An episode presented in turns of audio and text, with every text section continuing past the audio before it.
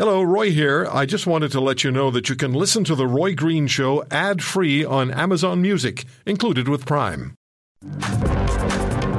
Has the Donald Trump investigation, the FBI search of Trump's Mar a Lago estate, and the release of the Mar a Lago search warrant deepened political battle lines not only in Washington, but also individual states in the United States now reaching crisis levels? Question mark. Media organizations, i.e., U.S. cable news, are attacking each other and taking positions on Donald Trump, the Democrats and the Republicans. So I, I, I, saw some of this and heard some of this, and I thought, you guys, you're, you're not the story, but they are.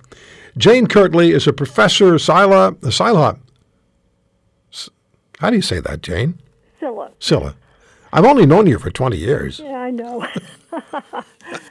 it's just mental block. Okay, the Silha professor of media ethics and law at the University of Minnesota. She's the co author of Media Ethics Today. I'm so sorry.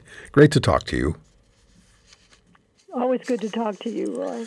So let's start with this. You're, you're a law professor, a media ethics professor. What are your thoughts on the issuance of the warrant to search the home of the former president of the United States?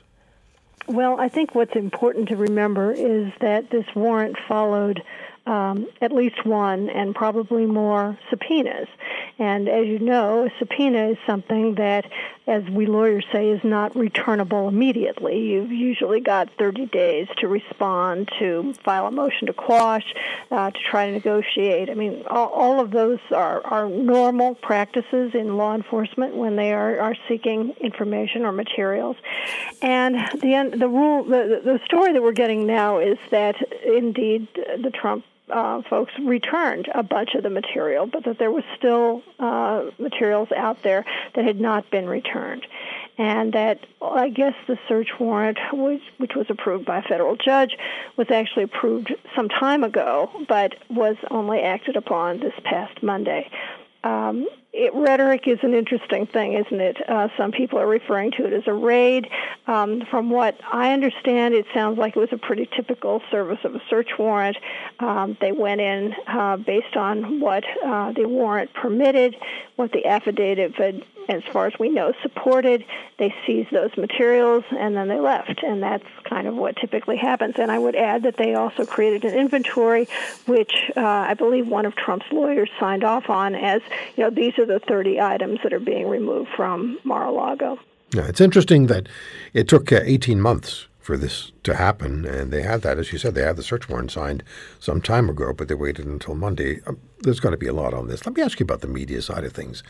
U.S. cable news stake out political territory, and they become de facto representatives of that territory, whether it's left, whether it's right. Left is M, let's just say MSNBC, right is Fox. Uh, and and then they, they they just defend that territory. What do you think about that? Is that is that just the way of the world in 2022, uh, or is there something significantly significantly wrong going on here? Well, as as somebody who you know was trained as a journalist many many years ago, in the in the principle that other than for editorials, news organizations are supposed to try to act independently, and by independently I mean independent of any particular administration or any particular political party's agenda. I'm appalled by this, and you and I have talked about this before. I find it really, really offensive in the context of something that is of such, at least potential national significance. We've never had anything like this happen before.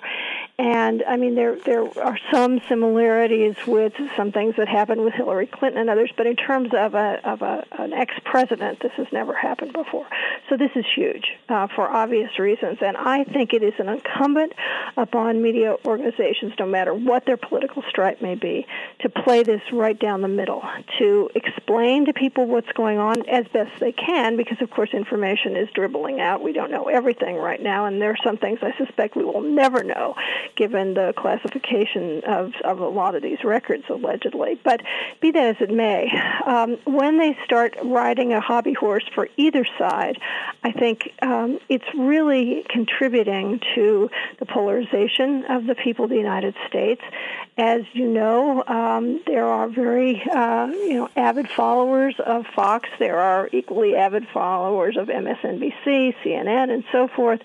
And it really has become an echo chamber to a great extent again, if somebody is a pundit who is there to provide uh, a viewpoint or analysis, that's one thing.